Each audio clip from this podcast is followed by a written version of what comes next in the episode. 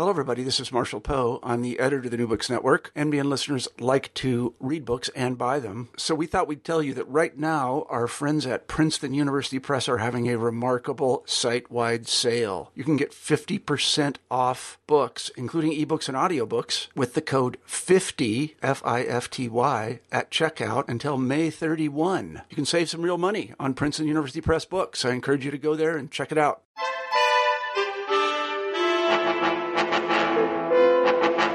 Hello, everyone, and welcome to the New Books and East European Studies podcast series. I'm your host, Amanda Swain. Today, we'll be talking with Guntis Šmidchens about his recent book, The Power of Song Nonviolent National Culture in the Baltic Singing Revolution, published by University Washington Press. In the late 1980s, the Baltic Soviet Socialist republics seemed to explode into song as Estonian, Latvian, and Lithuanian national movements challenged Soviet rule. The leaders of each of these movements espoused nonviolent principles, but the capacity for violence was always there, especially as Soviet authorities engaged in violent actions. In The Power of Song, Guntis Šmidchens tackles the question of whether it is possible to reconcile nonviolent principles with the pursuit of nationalist power, and his answer is yes. As evidence, Šmidchens presents the events of 1988 to 1991 in the Baltic countries and the songs themselves, considering them through the lens of principles of nonviolence. Šmidchens not only analyzes the role of choral, folk, and rock music in the national movements, he also provides English translations of over 100 Lithuanian, Latvian, and Estonian songs, setting them in their historical, cultural, and poetic contexts. The Power of Song explains why Latvians, Estonians, and Lithuanians chose music as their weapon of choice to regain independence from the Soviet Union. Welcome to New Books in East European Studies, Guntis. Hello, thank you. Great. Well, I'm very excited to talk about your book today. And um, I remember watching uh, film, uh, news footage of the Baltic singing revolutions, and of course, have spent time in all three countries. So I was particularly interested to read your book and um, from a folklorist perspective. So, can you tell us more about what a folklorist does and how you became interested in this field? Well, folklorists study oral traditions, the unofficial uh, shared culture that people have, traditional culture. My uh, interest in folklore combined with my interest in the Baltic countries. It was sometime in the early 80s. I was going through my brother in law's record collection, LP record collection, and I stumbled across a record of Estonian folk songs and I put it on and I listened to it and something happened and I said, I want to learn the Estonian language. I want to learn about these songs. And uh, that and everything else is history. I went to Indiana University where I could do both, study folklore and study uh, Estonian language. And you are unusual as a scholar because you speak all three languages Estonian, Latvian, and Lithuanian. So, congratulations on that. And um, so, t- for listeners who aren't familiar with the Baltic countries of Lithuania, Latvia, and Estonia, can you give us just a brief overview and explain why they're often considered as a set, a trio of countries? They're called Baltic because they're by the Baltic Sea, and and uh, that name goes back about 150 or so years. Uh, it included sometimes has included Finland and Poland too. Uh, after the First World War, and especially after the Second World War, uh, people talking about the Baltic countries generally were talking about Estonia, Latvia, Lithuania. They're uh, countries in Northern Europe, up to very recently parts of other large empires uh, Russian Empire, the Swedish Empire, the uh, Poland and Lithuania were were the same country for a long time. Uh, they the people of these countries, Estonians, Latvians, Lithuanians, were serfs for for a long time in history, meaning they were something like slaves in the United States. Uh, no school, uh, no no uh, chance for moving up up on the social ladder. the serfs were liberated in the 1800s started going to school and started fighting for the cultural rights of their their native languages. And that's where the national movements of Estonians, Latvians, Lithuanians began in the mid 1800s. Mm-hmm. And we'll actually come back um, to that in a few minutes. But before um, we do, I wanted to talk um, about the source materials that you use in this book. And you present full text translations of over 100 songs, choral music, rock music, folk songs in this book. So rather than just excerpting them, you're you're giving us the full English translation. So why was it important to you to have the whole song rather than just an excerpt? And as you were translating these songs from the three different languages, what were your guiding principles? So as I traveled to Estonia, Lithuania, people kept telling me that to understand them from the inside, from the heart, I would have to understand them singing. And to understand them singing, I would have to understand their songs too. And that's a starting point that to help other people meet Estonians, Latvians, Lithuanians from, from their, from their insider's point of view, I'd have to somehow try to translate those, those songs into English, which is my, my language of education uh, when they sing their songs, they often sing for for a long time. Seven eight nine stanzas go on. Somehow an english speaker needs to have the patience or the the the uh, understanding to listen to the whole song to experience the song as an estonian would experience it when they sing it. And that's that was the reason i decided not to have excerpts of songs but to have the entire song and try to explain it well enough that people could read it and still feel something that an Estonian feels when they're singing it. Mm-hmm. And I think that's a real challenge, and obviously in a written um, format of a book to be able to capture the not just the text of the words, but how people feel that song and interpret that song and hear that song.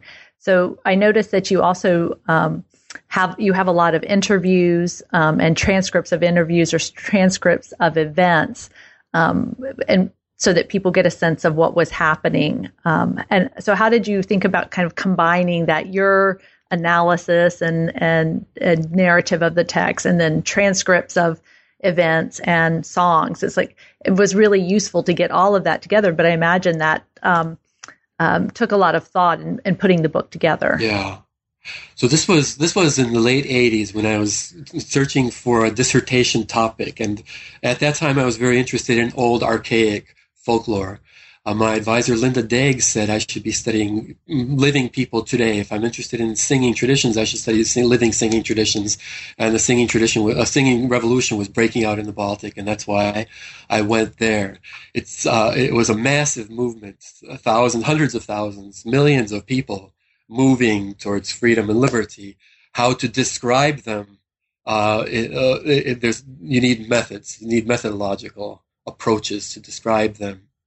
Uh, folklorist always likes to describe people from inside the way they are experiencing things, and so uh, interviews, participant observation when they're singing, to be there while they're singing, and to describe what I see, what I think they they are experiencing. I had to be there for that. But then also, uh, instead of me talking about them singing, I would uh, the the perfect goal would be to have themselves have them themselves talk about themselves to present their story uh, uh, in their own words. And my job would be to kind of broker between them, people who are very interesting to me, and there there are many English speakers who are interested in them, and I can be the person who interprets and translates between the two cultures but they were singing hundreds and hundreds of songs from 1988 to 1991. And how would I choose which songs are the representative ones? Uh, the starting point for that was to let them choose. This was in 1998 when the Smithsonian Institution decided to to uh, celebrate the 10 year anniversary of the Baltic Singing Revolution. Invited 50 people from Lithuania, 50 from Latvia, 50 from Estonia, to come to the Smithsonian Folklife Festival. Uh, they did many things. That they had uh, many performances of all kinds of traditions, but the culmination there was on the Fourth of July on the National Mall. Uh, the three Baltic nations, their self-selected representatives, had an hour and a half to tell Americans about their singing revolution. And so this is the, a perfect occasion for a folklorist. Now, I, I would help them uh, translate what they are saying into English, help them speak to the American people, help them tell their story in their own words and in their own songs. I had the good luck of being there on the stage in 1998. I was the interpreter uh, not always uh, not always translating perfectly what they were saying. And so this uh, the first chapter of the book is a transcript of of what they were actually saying, what they were singing there. 16 songs, and those songs to them at that moment represented everything that had happened 10 years earlier in the Baltic countries. Mm-hmm. Well, before we um, continue with that, let's jump back to the um, eight, the 19th century in the um, mid 1800s, and like most parts of Eastern Europe, this um, this national culture and, and, beginning to identify national cultures and folk cultures um, was tied to the person of Herder. So, can you talk about his role on um, in collecting Baltic folk songs and this um, kind of discovery of a of a Lithuanian, Latvian, Estonian cultures? Yeah, Johann Gottfried Herder. He, he passed away in 1803, so he's uh, uh, right at the turn of the uh, 19th century. Is the person who invented the word folk song, Volkslied in German. We translate that into English as folk song. He's the person who discovered oral poetry, and actually his mission is one that I hold as a model for myself. He uh, said, all over the world, there are people singing, expressing what it is to be in their cultures. And all we need to have a picture of humanity is to collect all the songs of all the people in the world, to explain them, put them in a book, and a person reading a book will experience what all humankind is experiencing. Herder's inspiration came, he was a 20 year old uh, young man in Riga, which is today the capital city of Latvia. Uh, and he happened to see a midsummer celebration there in the countryside and saw people uh, singing in a language he couldn't understand. He, could, he knew it was poetry because it was rhythmic, it was melodic. And being so intrigued with this idea that people have poetry that's not written, uh, no university teaches that kind of literature. To study it, to collect it, to, to, to uh, uh, he felt that human expression was coming from the very core of human expression in, in these songs. And to, to study them, compile them, translate and explain them, that will be the key to understanding all the mission of all humankind. Uh, so, so he uh, he had acquaintances in who knew Estonians and Latvians and Lithuanians, collect songs from them, helped uh, translate them, like basic translations into German. Herder wrote in German, and then he recomposed those songs, re, re uh, made, put them into German poetry. And this is his discovery of, of folk poetry came through his discovery of, of Baltic poetry, uh, of Baltic oral poetry. Because he had published in his book Volkslieder the songs of Estonians, Lithuanians, who were at that time seen as serfs, as uned- uneducated, uncultured people. Uh, this later, when these people started going to school and to universities, became something of national pride that the great philosopher of, of humankind, Johann Gottfried Herder, had discovered their oral poetry, had argued that they have culture at a time when the local Germans and others were saying that these are uh, uncultured, uncivilized people, had said that these are humans. And so it was very natural that folk poetry became their uh, a core symbol of their national identity. People, Estonians went out to the countryside to collect folk songs, uh, set them to music, or or or arranged the melodies to be sung by choirs. And whenever Latvians or Lithuanians or Estonians gathered, uh, the, singing together was one of the ways that they uh, said, well, we do have culture. People tell us we do not have culture. We are not um, uh, modern Europeans, but here we have these unique poetry, these unique songs, unique culture that, that makes us uh, equal to all other cultured nations of the world. Mm-hmm. And I, I thought it was interesting that you said by the beginning of the 20th century that Latvians, Estonians, and Lithuanians each saw themselves as a nation of singers. So as they um, gained independence, became independent nation states after World War One, that this was really central to their identity. So, can you talk more about the song festivals and how they became formalized, and also what role singing played and why it was uh, you've already talked a little bit but why in particular then as they were establishing these interwar nation states was singing something that received so much um, i guess institutional support So in the mid 1800s, uh, singing in choirs was a kind of pop music, a popular music all over Europe. And in the Baltic region, where Germans were one of the dominant ethnic groups, one of the uh, uh, with people with political power, with economic power. So in the cities, Germans were singing their choirs. Uh, and an Estonian got the idea that Estonians could prove that they're equal to Germans by having their own choirs. German choirs were coming together in, in Estonian cities to sing together in larger choirs. And so the idea came about that if all Estonian choirs from all over the Estonian speaking territories, there was no Estonia yet at that time, this was just some provinces of the Russian Empire. If all the choirs could come together and sing together on stage, this would be uh, building a kind of national culture, building building a nation, and proving again that Estonians have culture. Uh, Latvians did the same thing. Latvians from different uh, different provinces, again coming together, singing together in Riga on the stage. It's it's nation building, and it's nation building that you can actually experience because you meet people who speak your own your same language, sing the same songs, and when a choir of 800 singers is singing together on stage, a feeling of power starts to emerge, and the feeling of uh, where people have been telling you that Latvian is a language of farmers and and and it's good for milking cows and chucking manure out of the barn, but it's not a language of culture. To have a massive choir of a thousand singers on stage singing four-part harmony, very difficult harmonies, was an expression of pride. It was the only expression of pride that was available to them at that time.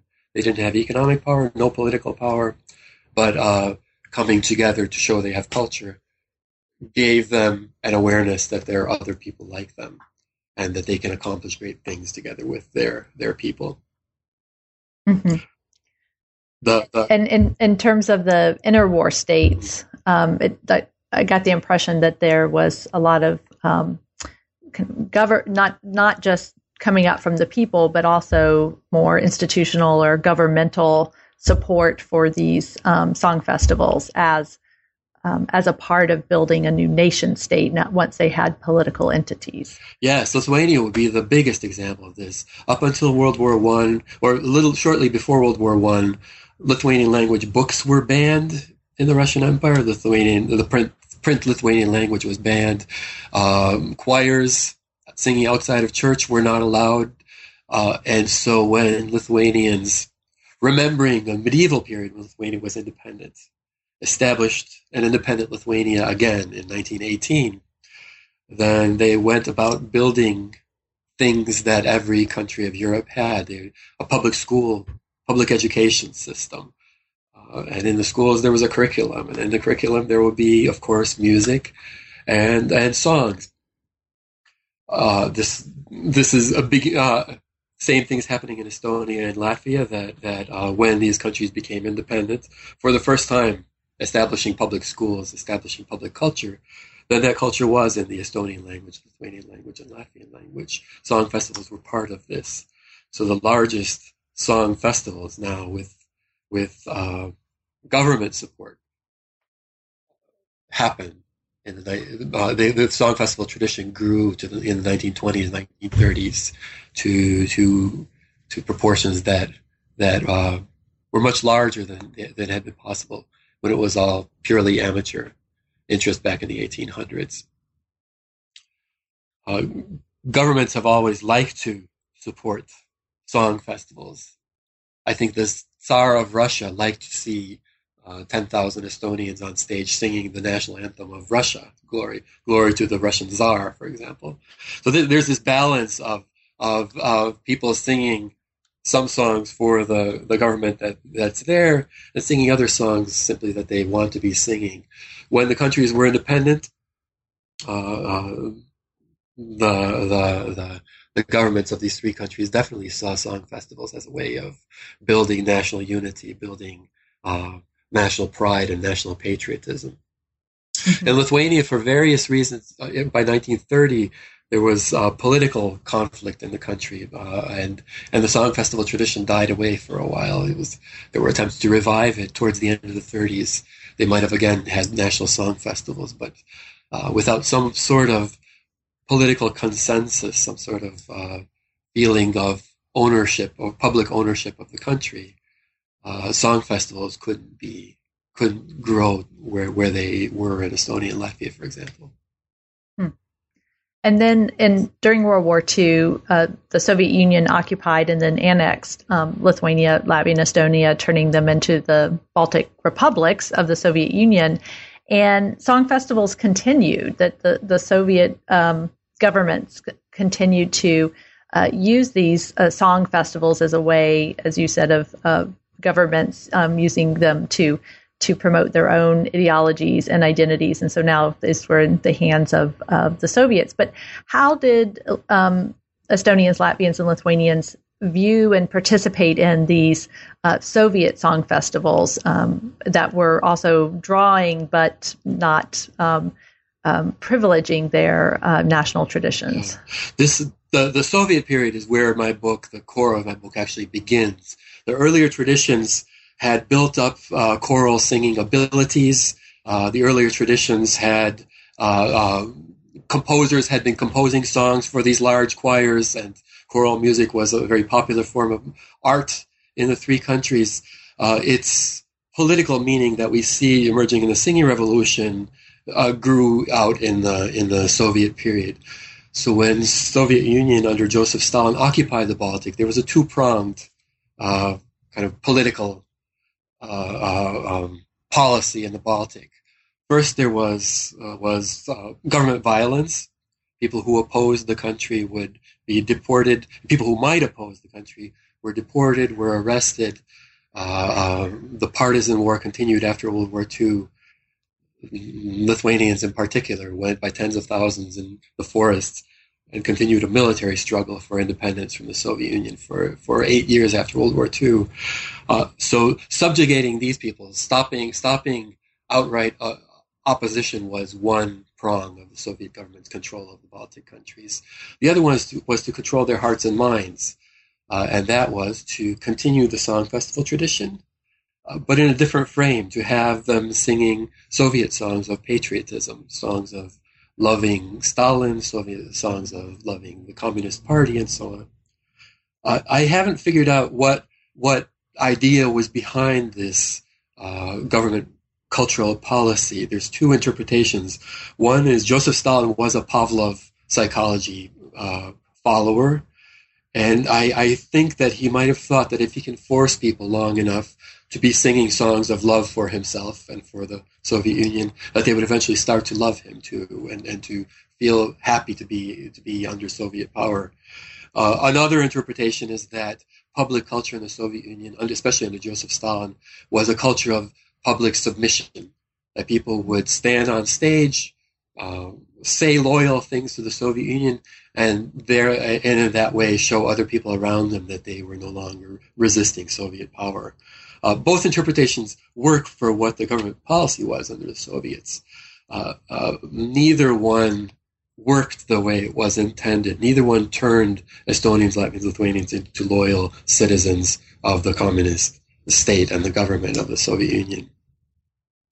Uh, what happened at these song festivals from the very start, and this is from memoirs, and it's also we, we have documentation of what was happening in the song festivals, was that so Estonian choirs would say, yes, let's do a national song festival. And of course, we will sing these loyal songs, loyal communist songs at the beginning and at the end. But in between, we'll sing songs that we want to sing. And this happened in Estonia. It happened in Latvia too happened in Lithuania, that uh, it's the only way I can explain why tens of thousands of people would be coming and singing songs of loving Joseph Stalin at the very same time that their relatives were, if they were partisans, were being killed in the forest by Stalin's troops, or their other relatives had just been deported to Siberia. Why would people be singing this kind of songs of submission uh, to Soviet power? Uh, it's people use the the expression "give to Caesar what's due to Caesar." They would give the official songs, and then they would sing their own songs, uh, feeling that unity, feeling something other than being Soviets. And then audiences responded to this too. That a choir would sing a song that's it's not anti-Soviet, which is which is the wrong way to understand that the Balts were anti-Soviet. they would sing a song about uh, sailing across the sea to get married.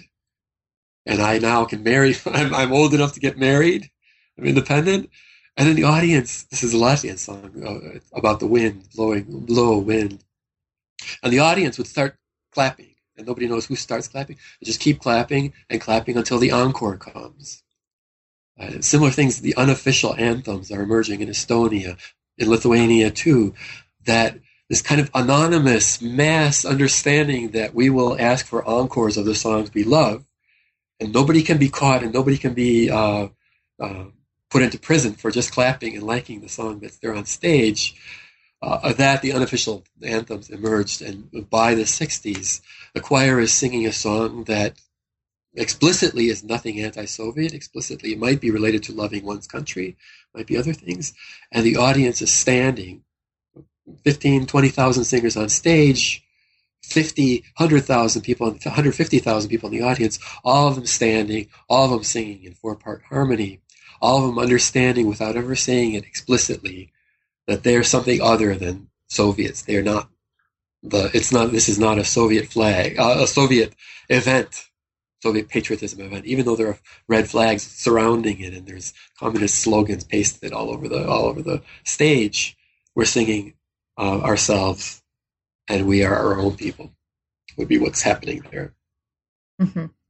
and then um, come the 1980s and the song festivals were a site in which the um, national uh, feelings and the national movements really started to first appear. I think that the um, first uh, um, display of national flags um, occurred at song festivals, and starting to sing songs that had been um, that were if, if not outright forbidden were frowned upon. So um, just tell us what was happening in the 80s at these song festivals that was part of this coalescing of, of what started out as um, reform movements under uh, gorbachev's um, perestroika and glasnost and then really blossomed into these national independence movements.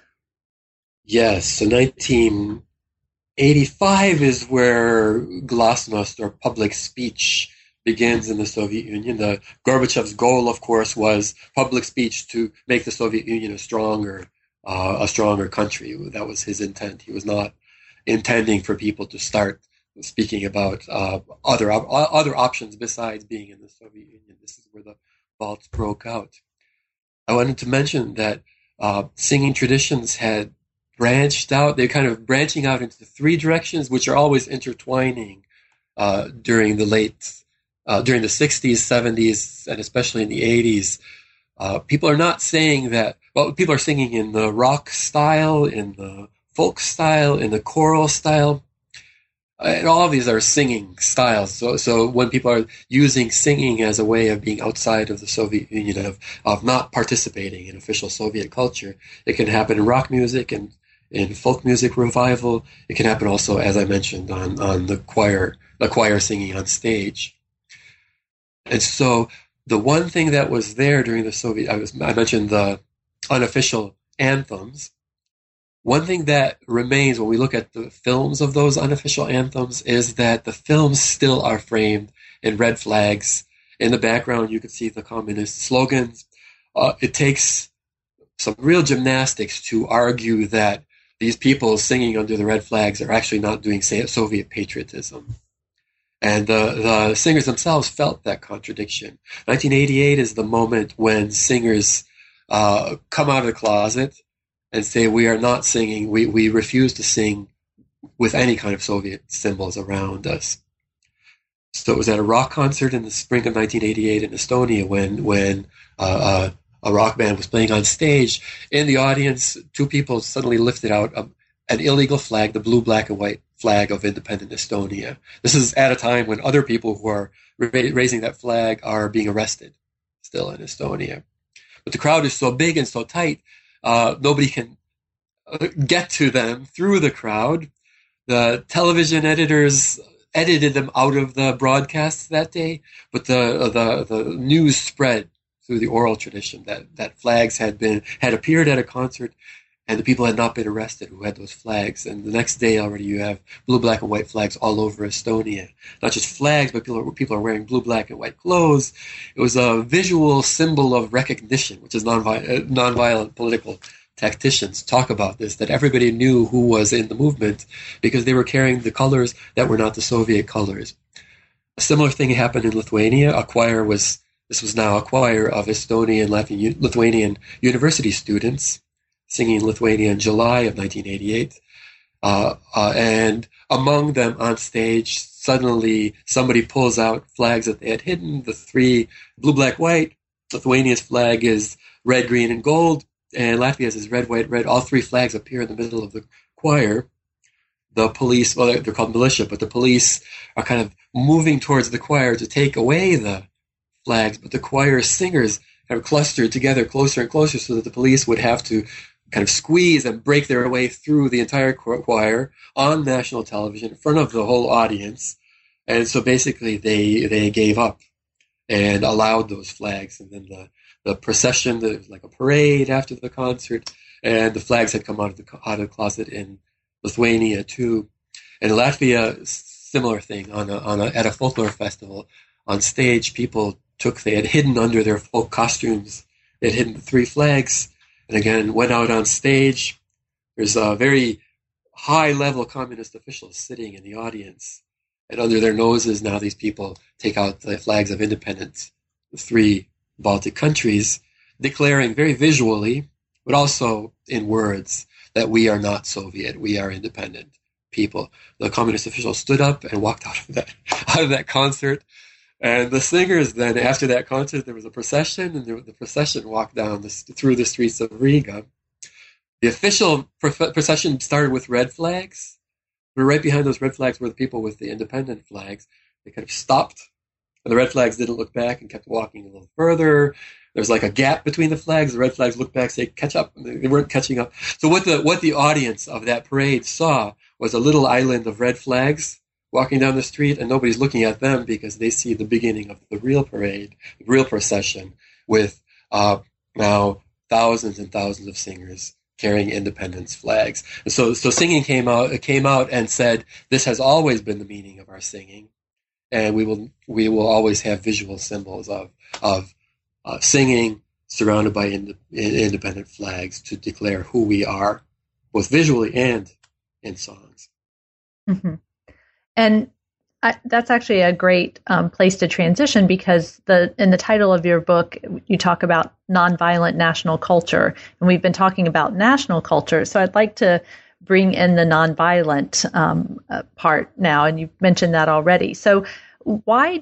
Uh, what drew you to um, the study of the principles of nonviolence, and and why um, uh, did you decide to start looking at um, these events and this um, the this power of song through the principles of nonviolence?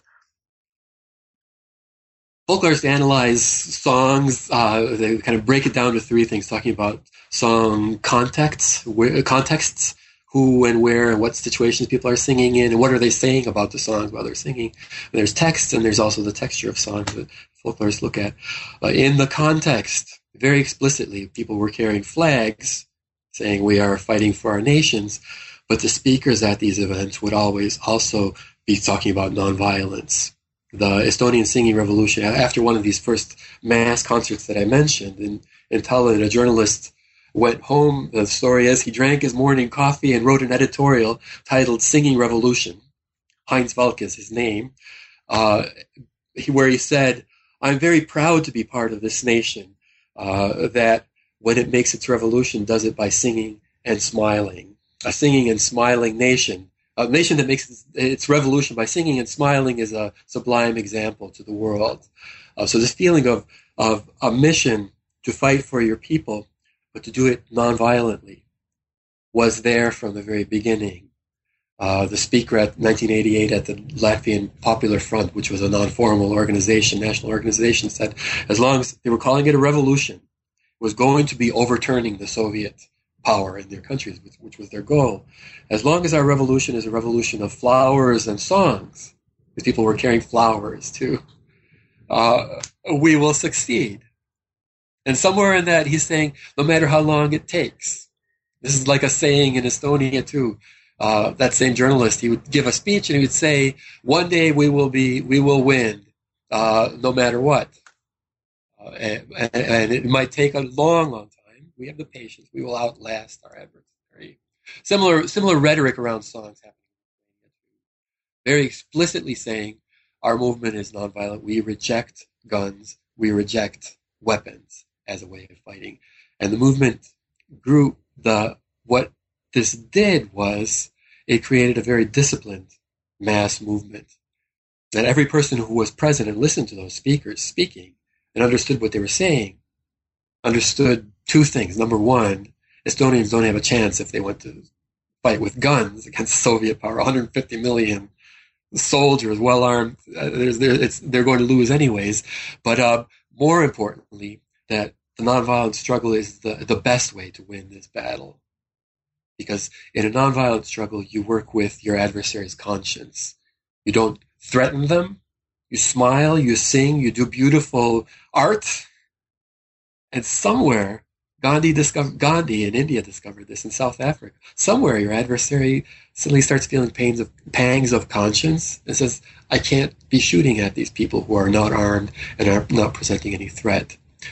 And so in each of the three Baltic countries, thanks to a very well organized movement, thanks to people who were speaking that this is our movement, uh, the people who would have a violent tendency were pushed to the margins and pushed out of the movement. And this is critical because every time you have a mass movement, all you need is a few planted people who start throwing rocks or start doing violent things, and the whole ma- and, and the whole mass movement can be portrayed as a violent movement, and the government can crack down violently on that movement. So the dis- discipline of the Balts from 1988 through 1991 uh, in maintaining nonviolence as their only tactic, as the one tactic. If you are Estonian fighting for Estonia, you will not do any violence, was understood by masses. I can only exp- explain that by the culture of choirs. In all three countries, choirs from all over the countries had been coming together, uh, showing who they are, expressing their identity in art, and beautiful, and they understood a choir has to be very disciplined a choir doesn't obey their conductor. A choir is lots of individuals singing with their conductor, but they're all very disciplined. They all know that for this to work, they all have to be in harmony. And that's that's how the singing revolution succeeded. That three entire nations feeling national identity understood that their national mission is to be nonviolent. That's the way that they're going to win the struggle. That's where that's where they went into the history of world history of nonviolence too. Uh, three very small nations, small I guess they're small. They're larger than many other nations. It's a million, roughly, Estonians, million and a half, two million, let's say Latvians, two and a half, three, three and a half million Lithuanians are not supposed to win a struggle for independence nonviolently, but they did. And this is where uh, today's nonviolent political activists can point to the Baltic and say the impossible happened there. I was I was trying to put a frame of nonviolent theory or nonviolent tactics around the Baltic. And I could see them doing nonviolent politics, nonviolent political action. It all worked very well. The problem I ran into was when I wanted to uh, merge songs into the analysis and singing.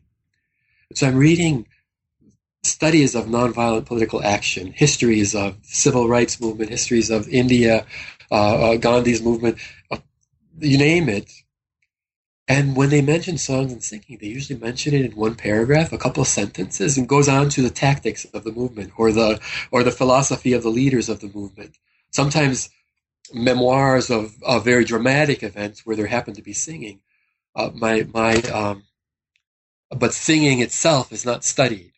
My my classic example is so there's there's a, a, classic kind of history of nonviolent political action in the 20th century, a force more powerful, and in the index you find a list of all kinds of things, uh, ahimsa, voting, strikes, all kinds of things that nonviolent people can do, but songs and singing are not in the index. And so I had to do this case study so that if future people are thinking about how what role songs can play in a nonviolent movement, they would have one case study of all kinds of singing that built into a nonviolent movement. They were, they were yeah. Uh-huh. I was just going to say one of the things that I thought was interesting in the book is that you actually argue against the distinction between the um, singing part of the revolution and the parliamentary tactics part. That you say that that should that the these singing revolutions that this transition to being able to use parliamentary tactics and, and implementing those was not a separate phase, but that that's all linked together. That that's part of this approach, this nonviolent approach. Yes, the historians focus on governments that were elected in 1991. I want to point out that voting is a form of nonviolent political action. 1990 was the first time that Estonians, Latvians, Lithuanians had that option. Uh, the first time that they had an election in the Soviet Union where they could choose between two candidates. It was very simple: a candidate who wants to preserve the Soviet Union and a candidate who wants to uh, establish independence for that country. They voted in the governments that declared independence in the spring of 1990, and this is where the countries are actually independent. They're their struggle for independence continued until 1991, but they began acting independent already in 1990. Now, uh, focusing on those parliaments that are doing negotiations with Moscow, uh, tr- finding allies outside of the Soviet Union is very important. But when we look at those three parliaments, the three national parliaments and governments of the three independent countries in 1991, we notice that there's tens and hundreds of thousands of unarmed civilians standing around those parliaments when the tanks began rolling in the streets and the soldiers with guns started uh, uh, started trying to bring Soviet control over the situation. An argument I have is that without these civilian defenders, large numbers of people that would have to be somehow crushed, very physically crushed, in order to close down the parliaments, without those civilian defenders defending the parliament, free speech through television, through printing presses, uh, the independence movements could have gone, could have been stopped much more easily. And so, to explain the success, we have to explain the massive movements of nonviolence, and to explain where each individual who decided, even when people were being killed, to simply go and join and stand around that parliament of their country, the government of their country, uh, where did they get the motivation to defend independence and freedom? Uh, it all it all comes down to singing. I think it's, it's, it's, it's where it comes from. Hmm. And but you do acknowledge that all of the so- the songs themselves are not always um, you might say nonviolent. That there are a lot of songs that are songs drawing on um, uh, war imagery and battle imagery. So, what was the relationship between these these songs that are drawing on um, the violence of war in a movement that is really focused on nonviolence? This was a paradox that I had to somehow engage. How could people be doing nonviolent political nonviolent political action, and a core kind of song that they were singing, especially in Latvia and in Lithuania, was soldiers' songs, the songs of those same guerrilla warriors, guerrilla partisans that were fighting in the forest in the 1940s, 1950s, those same songs about fighting and dying for your country were being sung in 1991, 1990, 1989 in the Baltic countries. How can you have violent songs that are somehow the core of a nonviolent, the engine of a nonviolent movement? Uh, it's a difference between, say, the American Civil Rights Movement, where you can compile books books of songs that are all explicitly saying we have nonviolent ideology the the songs that are not usually compiled in those American civil rights songs are are Christian Baptist hymns, which I think were part of the engine that ran that movement. In the Baltic countries, now we would compile what what are the main songs that are giving people power. They're soldiers fighting, but when I started looking at the text, it was often soldiers who are willing to die for their country was a theme that was there. And this is an overlap now with soldiers who are bravely fighting for their country with arms in their hands and unarmed civilians defending their independence uh, that both need lots and lots of bravery. And there's something in these songs that gives them bravery. It's part of it will be the historical texts. People remember partisans who, who died two generations earlier fighting for independence. And they're singing the same songs, uh, mustering the same desperate bravery, the same confidence that their their their struggle has meaning by singing those same songs. That's that's part of the way of analyzing the text. Uh, but then there's lots of texts that are not political at all. I mean, a, a, a key moment in Estonia was when a, a, conductor came on stage and let's sing the, and said, let's just sing this children's song. And so now 100,000 people are singing a children's song, a silly little children's song together. No politics in that. We're somehow very accustomed to wanting to uh, see in the text of songs the meaning of the whole movement. And if I look at the text of songs that people were singing, there's patriotism, there's independence, there's bravery, there's military struggle also, there's love songs, there's children's songs, there's songs about nature, all kinds of songs which somehow doesn't don't make sense, except if you say that. Don't look at the songs only. You have to look at the singing as, as what made what powered the movement. This is uh, one of my teachers who who told me uh, that the performance is as important as the words that people are performing because when they are singing, uh, the singing itself has meaning. Balts had been identifying in speeches that songs are their weapons. Uh, they could sing any song, and the song, they would understand that it's their weapon. And so shifting from just from studying contexts of songs, where people are talking about songs and doing things while they're singing, uh, to studying the texts, and it was incomplete without studying the textures, the form of singing, and what that does to a singer. This is where I uh, I uh, brought in, I started reading scholarship that I'd never read before. These are uh, singers, the artists who do singing professionally, you know, train other singers.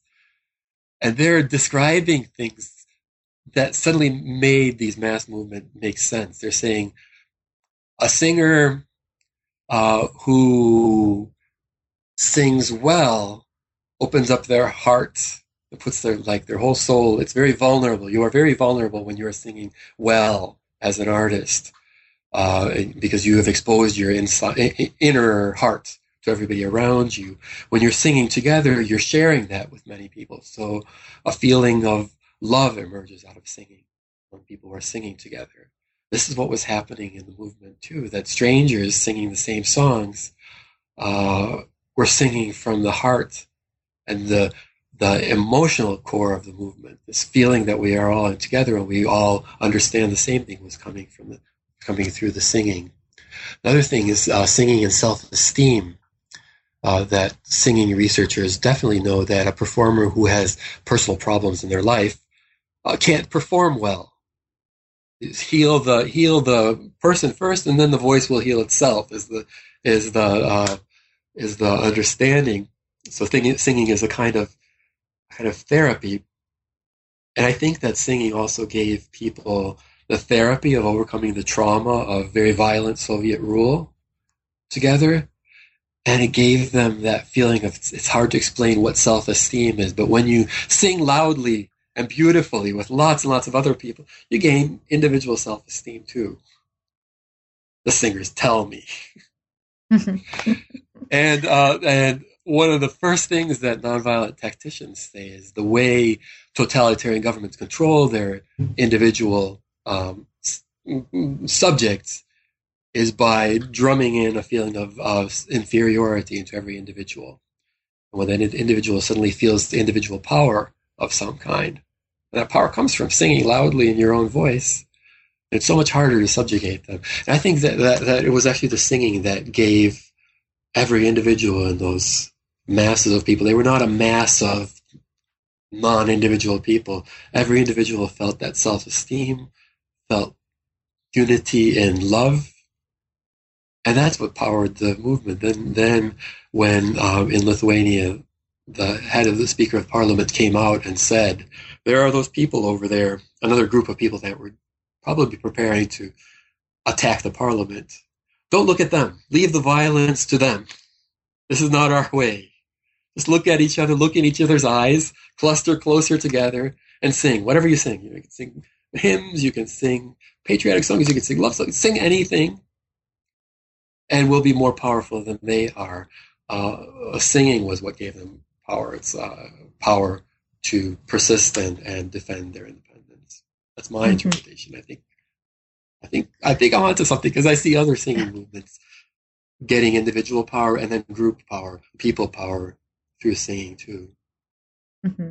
And you, in the book, you refer to a scene from the um, a film about the Estonian uh, national movement, uh, the Singing Revolution, in which their um, Interfront uh, had a group of um, members of the Interfront um, group that was opposed to uh, um, Estonian independence have gotten into Toompea, the um, in the Parliament building, and then the masses of people come out to protect the parliament and they're stuck inside. And and it's such a powerful scene where um, the, the, leaders come out of the building and say to everyone we want you to to open a path and let these men out and we don't want you to harm them. That you know they were trying to do violence and we're not going to do violence against them.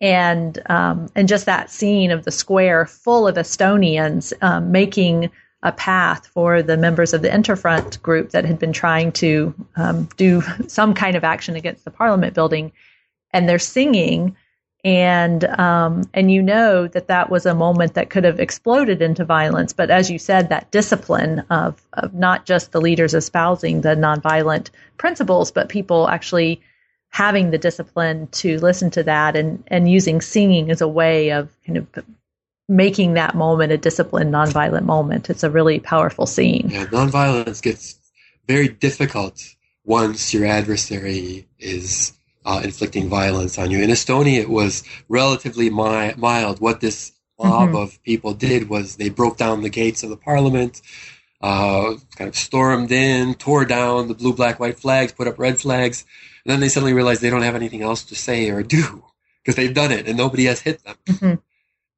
Yeah, and the and, and in one side, yeah. who then understood that even though these people are doing violence, control yourself, show them that your your people power is much greater than theirs.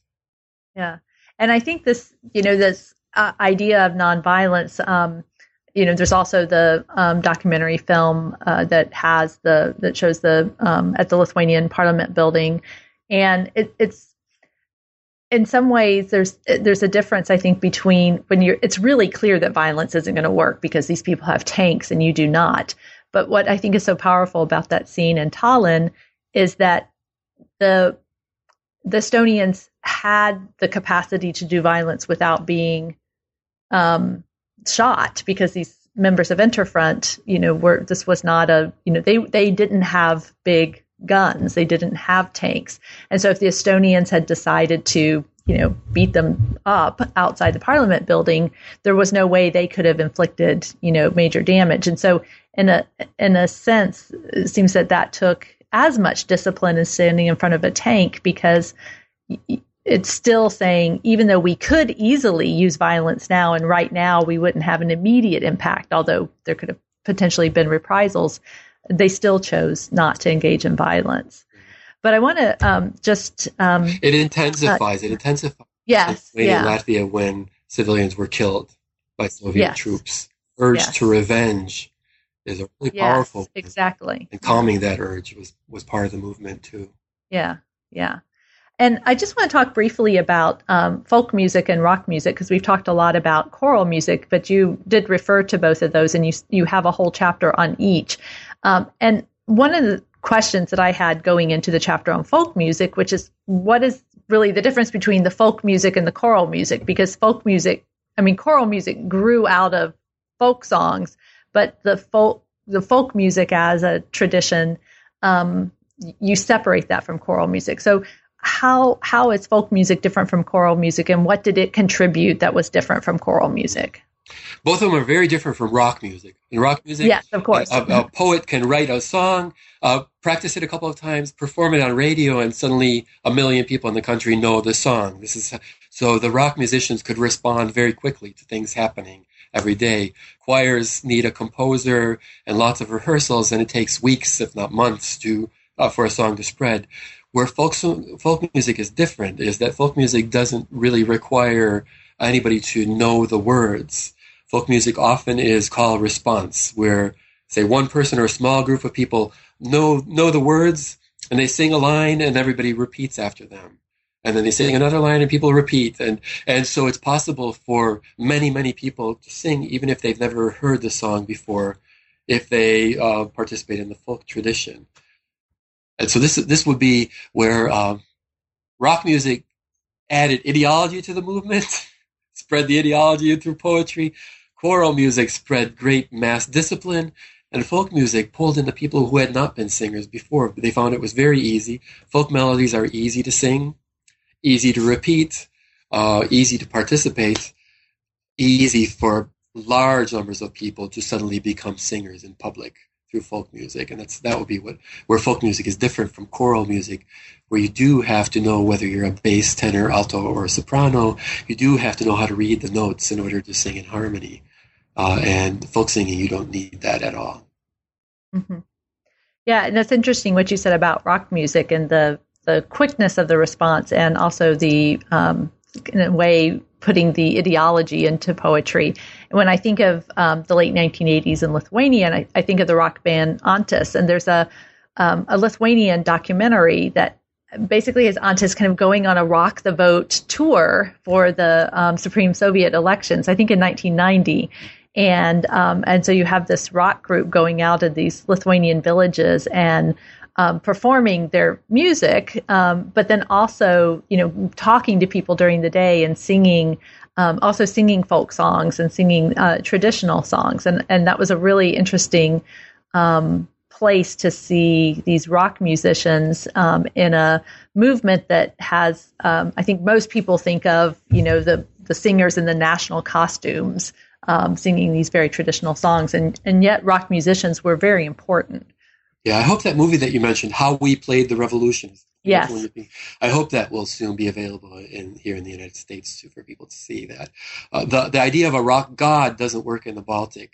Uh, the rock singers are very down to earth and singing songs, communicating with people, and but then using the microphone that they have on stage, using the attention that they've gotten through their very loud music, to say the things that unify and that organize and that make people want to be part of the movement, make them believe that uh, independence candidates can win the election, and then go out, turn out, and vote. That was mm-hmm. that was definitely the Antis was that the band that did that in Lithuania. Mm-hmm. So you asked the question um, whether uh, it's possible to reconcile nonviolent principles with the pursuit of nationalist power with a yes. So why do you think that the Baltic singing revolutions were able to do this. You talked about the fact that um, the uh, singing itself created discipline and um, and a sense of individual um, self esteem and power. Were there other factors that you think made these um, th- these national movements so successful at really integrating nonviolence um, as an important part of their culture and their action? This is where the national culture comes in, and the culture that goes back a century or two. Uh, Herder, whom I mentioned, uh, who said songs represent people and songs are the, the soul of people, uh, also was writing about how uh, some people are warrior nations and they will have warrior songs about pride and, and revenge. Other people are uh, gentle nations and they will have songs of love and so on. Uh, now, whether this is true or not is, le- is less important than the fact that the seed was planted already in the late 1700s that uh, gentle nations can use songs as their expression too. Uh, and that seed really took root that from the very start of the song festival tradition, the explicit rhetoric, both around songs and in songs, also includes nonviolent images. The, the one that I that I choose chose to talk about in the book, where I got my book book's title, The Power of Song, is an 1873, 1873 poem by the Latvian national poet Auseklis. Uh, he was writing an essay at that time where he said, "Our nation will not stain its sword, stain swords with precious human blood. Our weapon is the song." He was writing that in an essay. Then he writes uh, uh, a poem that became a classic in the Latvian choir repertoire about a war that was. The story of the song is uh, two nations are going to war against each other. A singer stands up on the fortress ramparts and starts singing, and both of them stop fighting, and the war is over. Uh, the power of song drove away war is the, the, the climax of that song.